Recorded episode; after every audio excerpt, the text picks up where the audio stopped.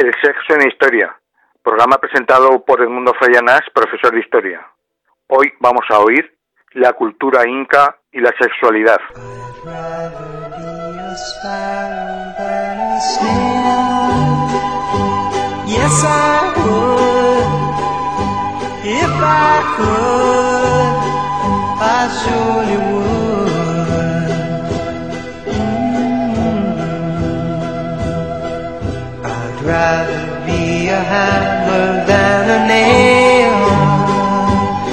Yes,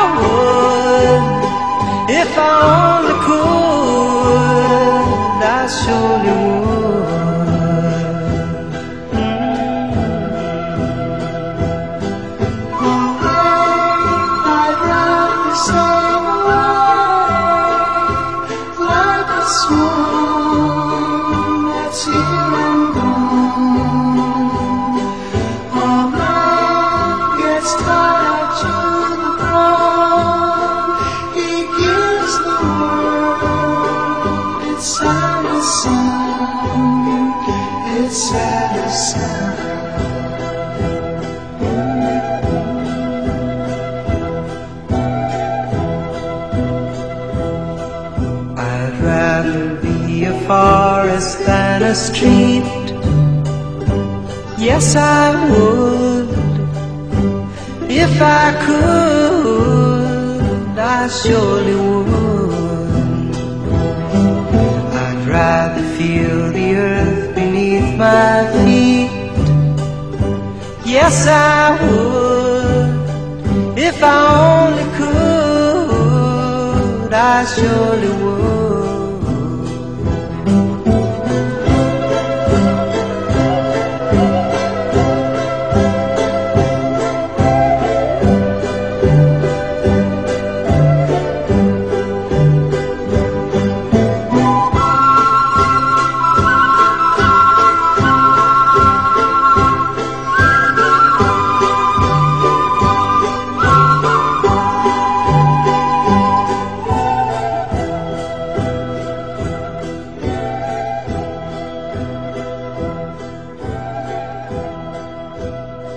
Cultura inca practicaba el sexo con total libertad. Su motivación principal era la obtención del placer y no solamente la reproductiva como vemos en otras culturas. El erotismo estaba presente en todas las partes, en todos los actos, en todos los momentos de la vida. Una mirada, un tocamiento de piel, la penetración de los cuerpos, el embarazo y el parto, vemos como el varón sufre los dolores de la parturienta y se acuesta a su lado para compartir el alumbramiento. Todo esto se encuentra muy bien representado en la cerámica moche. En la cultura inca, lo masculino y lo femenino representan fuerzas indisolubles, cuya complementariedad hacía posible la constitución del orden universal. El Estado inca interviene directamente en todos los aspectos de la vida de sus habitantes. La unión conyugal estaba regulada por el Estado. Legisló hasta el máximo detalle todos los aspectos del matrimonio.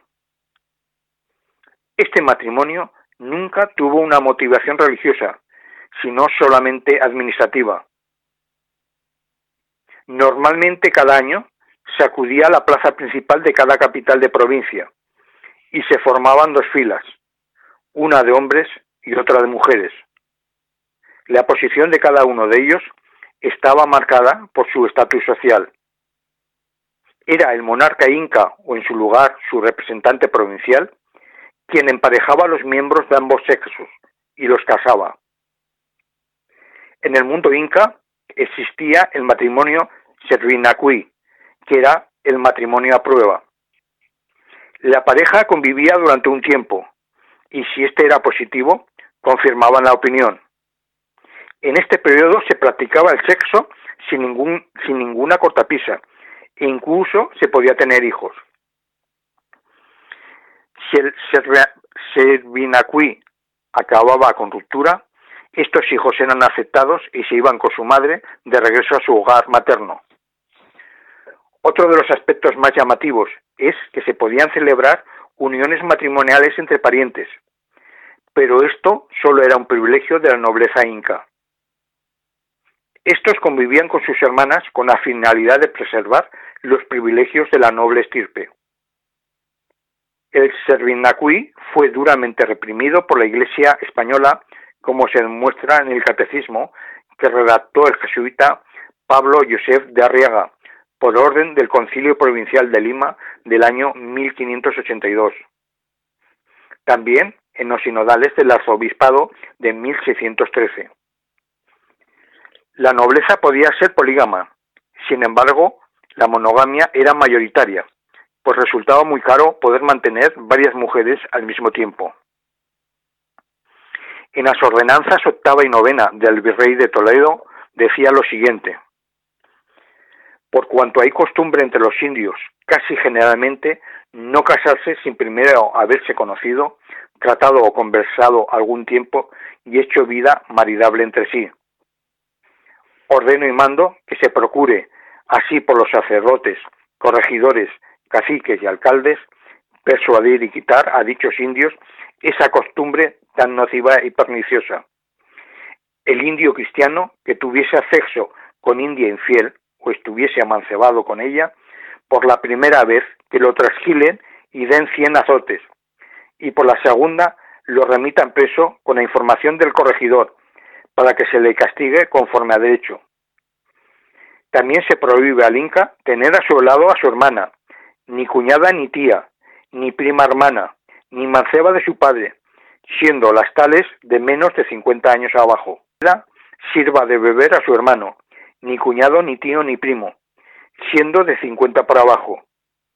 So pena de 100 azotes y trasquila, y que sirvan dos años, Pesina no se le permitía cambiar de residencia, ni cambiar los colores y las formas de su atuendo que representaban su clase social, por lo que se le permitía reconocer su origen y siempre se casaban con gente de su mismo estatus. Aquí el quienes ah, también aportaban el ajuar. Los incas no tienen muebles, se comían el suelo y la cama era un lecho hecho con piel de llama. Había las paredes. Su homenaje eran recipientes de alfarería, ollas negras adornadas con dibujos, platos, cucharas de madera. Las mujeres viudas y con hijos guardaban la abstinencia y no se volvían a casar, mientras que los viudos intentaban volverse a casar rápidamente. En la sociedad inca, el hombre era considerado superior a la mujer. Sirva el ejemplo de que la mujer no podía comer en el mismo caso que el marido, mientras que sí se permitía que lo pudieran hacer los animales. A pesar de esto, el papel de la mujer era muy importante, pues cuidaba de la casa, hijos, incluso trabajaba en los campos y recogía las cosechas. La edad en que la mujer inca tenía su primer hijo rondaba los 18 años. Las relaciones sexuales entre los jóvenes estaban bien vistas. El que la chica fuera demandada era símbolo de atracción, le daba prestigio social y le era más fácil tener pretendientes. Este tipo de relaciones era habitual que ella quedara embarazada, con lo cual demostraba que era fértil y su valor aumentaba. Debemos saber que la virginidad no tenía ningún valor en el mundo inca y tampoco ser fieles a la pareja, porque tenían hijos con distintas mujeres. Tanto ellos como ellas era otra forma de organización social, algo que hoy en día, por la diferente manera de estar organizado socialmente y con las leyes mundiales, ya se considera obsoleto. Leyes y costumbres del pasado que no se aceptan. Cuando la mujer queda embarazada, se realizaban unos rituales con el objetivo de que tuviera un buen embarazo. En su proceso de embarazo seguía con su vida normal. Si presentaba dificultades en el embarazo, enseguida intervenía el hechicero, que ponía sobre su tripa una especie de pasta curativa formada principalmente por el maíz, pero este maíz debía ser masticado previamente por mujeres jóvenes y vírgenes.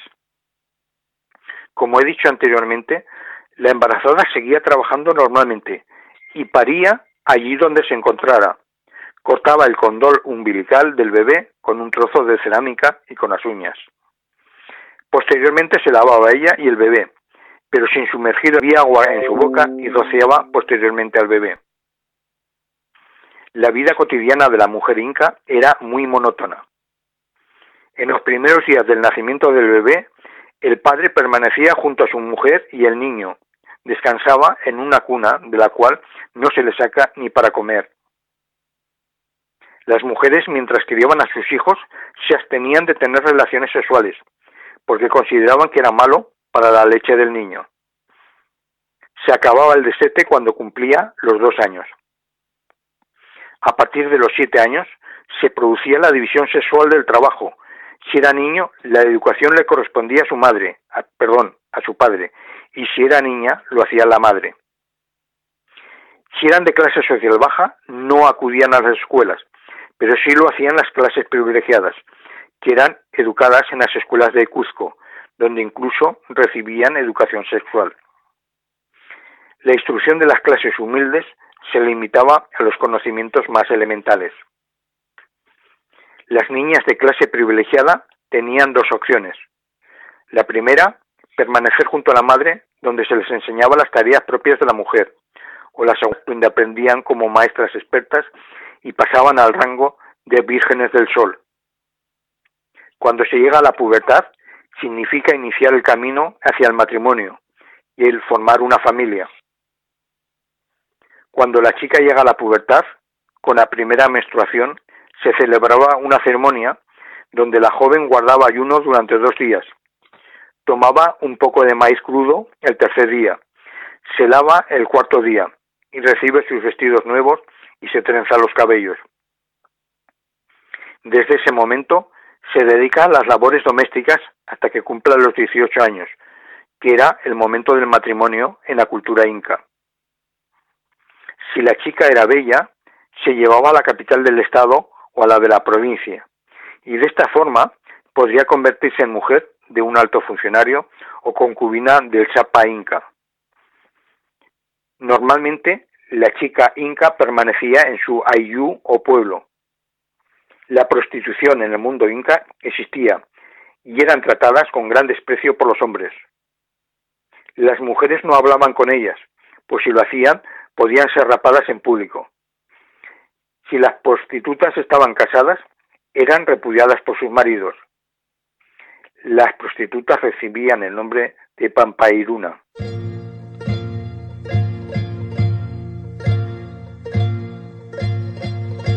Vamos mujer, partamos a la ciudad, todo será distinto, no hay que dudar no hay que dudar, confía, ya vas a ver, porque ni que todos van a entender.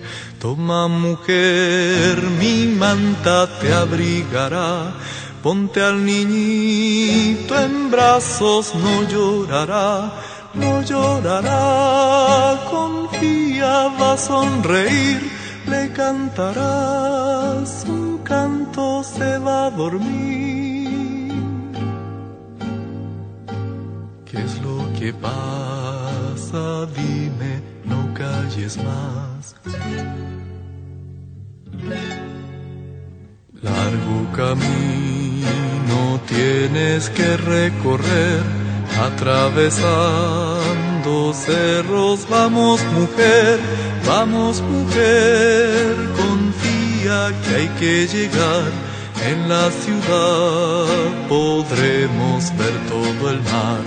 Dicen que Iquique es grande como un salar, que hay muchas casas lindas, te gustarán, te gustarán. Confía como que hay Dios allá en el puerto, todo va a ser mejor. ¿Qué es lo que pasa? Dime, no calles más. Vamos mujer, partamos a la ciudad, todo será distinto, no hay que dudar, no hay que dudar, confía, ya vas a ver, porque ni ti que todos van a entender.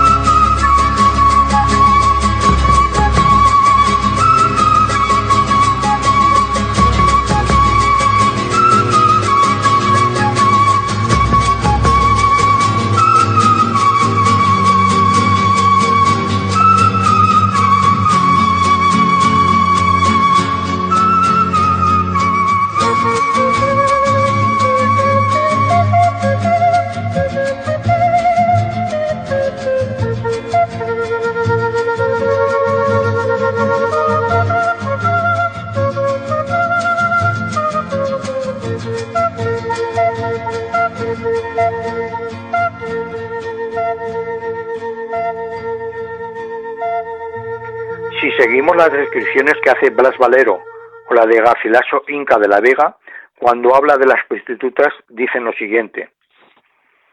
Se permitía que en semejantes juntas de borracheras y bebidas viniesen las mujeres rameras o solteras, que no fuesen vírgenes ni viudas, o las mancebas o mujeres legítimas de cada uno, y en casas o escondrijos, que por allí había muchos, cometiesen fornicaciones y torpezas, porque cesasen los incestos, los adulterios y estrupos y nefandos.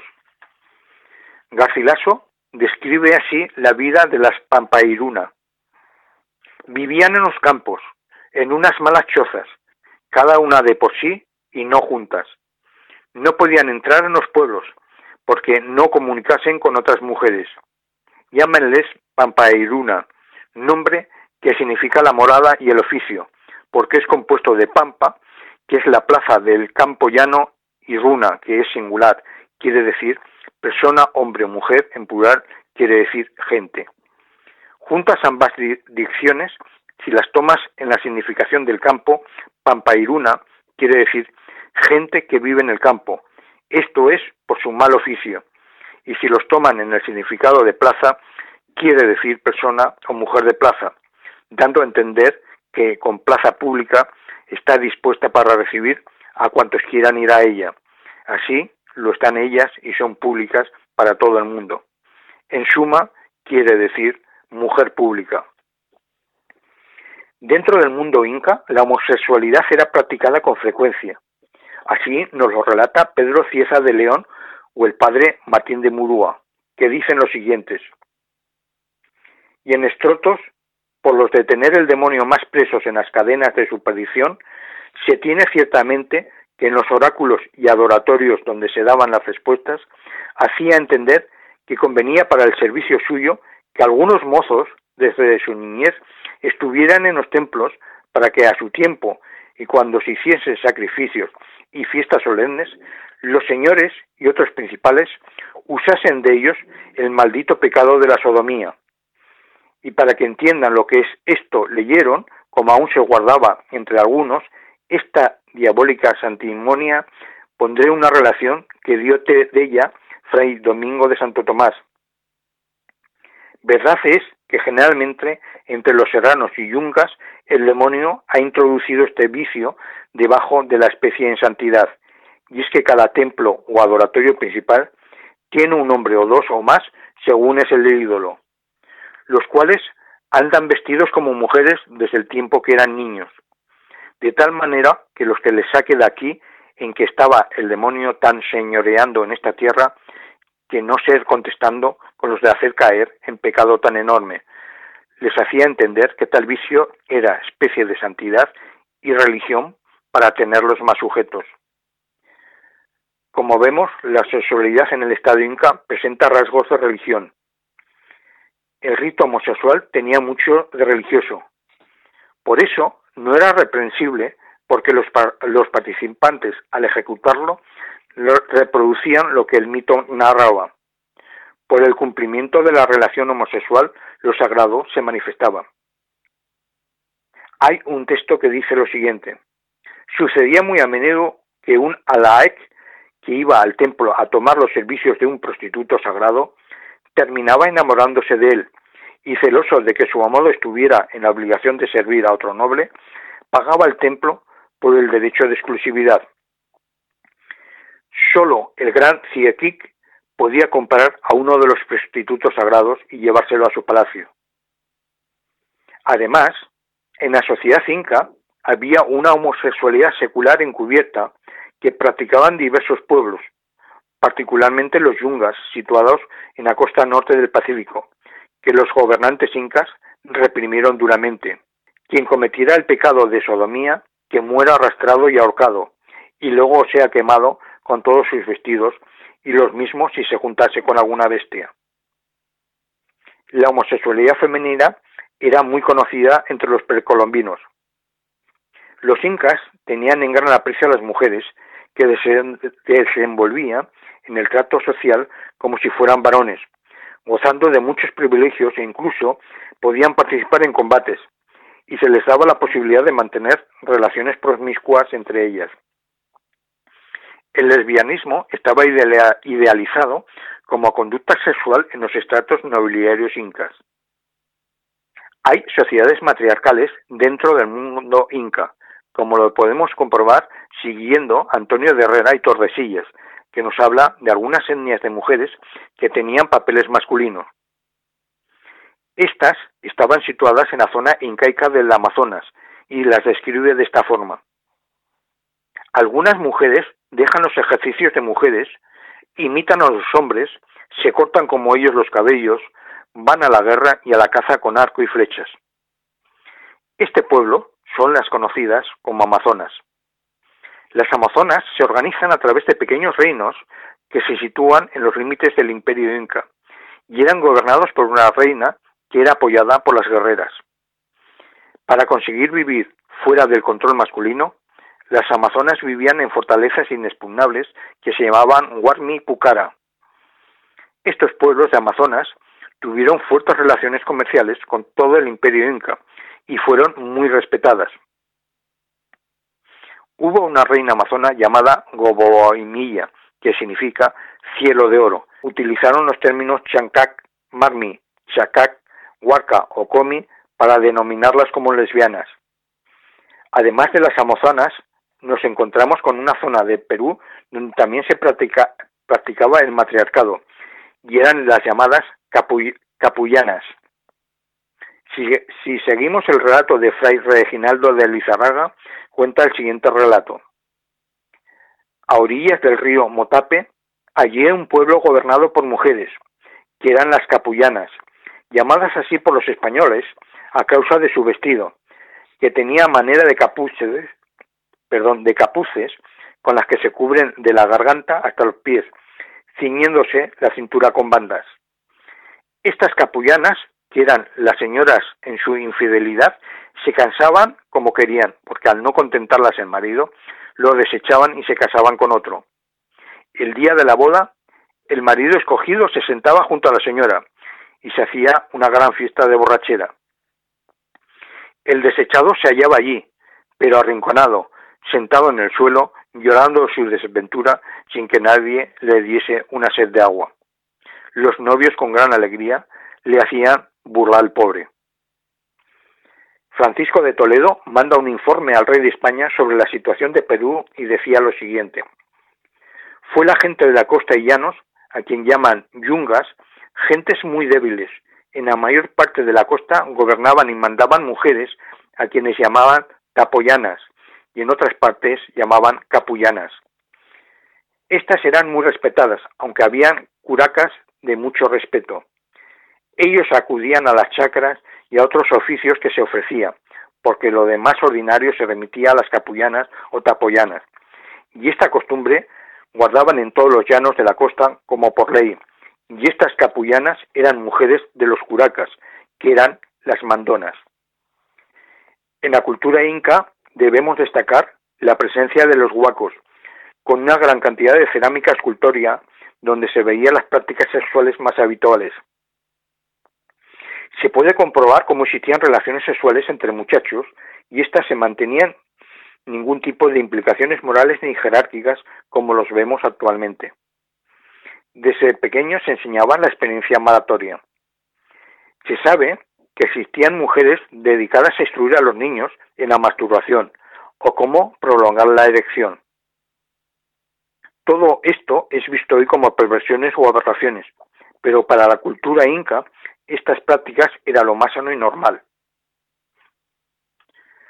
Lo podemos comprobar como los moches presentan ocho formas de hacer el coito y podemos ver en los huacos cómo se hace la masturbación y las relaciones homosexuales. Es frecuente ver en los moches la práctica del sexo anal. Se cree que era un método anticonceptivo muy practicado. Hay una cerámica donde se ve a una mujer dando de lactar a su hijo, mientras un hombre la penetra analmente. De esta forma se evitaría el embarazo, pues hay una regla que dice que durante la lactancia la mujer debe evitar quedar embarazada. Hay mucha documentación que nos ha llegado de los incas, lo que nos permite tener una idea aproximada de su vida y costumbre, y todo nos ha llegado a través de la Iglesia. Pero también debemos saber que lo que tenemos ha sido previamente seleccionado por esta, y lo que nunca le ha interesado en función de su ideología, lo ha eliminado. Veamos algunos ejemplos. Julio Tello, en su libro La antigüedad de la sífilis en Perú, dice lo siguiente, la representación de la cúpula de seres humanos con llamas se, se encuentra con alta frecuencia. Sin embargo, actualmente no encontramos nada de ello. ¿Qué ha pasado? Está clarísimo. La Iglesia Católica, que ha sido el guardián de la ortodoxia, no puede permitir que determinadas imágenes lleguen a las gentes actuales y se encargaron de destruirlas. Debemos recordar como la gran poetisa griega Safo de Lesbos, con una ingente obra poética de amor, a las mujeres prácticamente ha desaparecido, porque la Iglesia decidió que debía desaparecer. Aquí sucede lo mismo, con determinados huacos donde se daban representaciones de zoofilia, así como las prácticas de homosexualidad. Esta ortodoxia cristiana ha supuesto una pérdida irreparable del legado cultural de nuestros antepasados. Lo mismo podemos decir de la Iglesia con respecto al matriarcado, que como hemos visto existía en zonas incas, y la Iglesia ha ocultado para imponer el patriarcado con un rigorismo religioso y ético y reducir el papel de la mujer a la más pura sumisión. En el mundo inca se han utilizado muy frecuente se han utilizado muy frecuentemente afrodisíacos sexuales y su finalidad era aumentar la excitación y el placer sexual. Estos productos eran muy usados, tanto por la nobleza como por el sacerdote y el guarnapo, que tenía el efecto contrario. Además, eran frecuentes el uso de amuletos sexuales. Todavía queda mucho por conocer de este pueblo inca, que nos asombra por su liberalidad.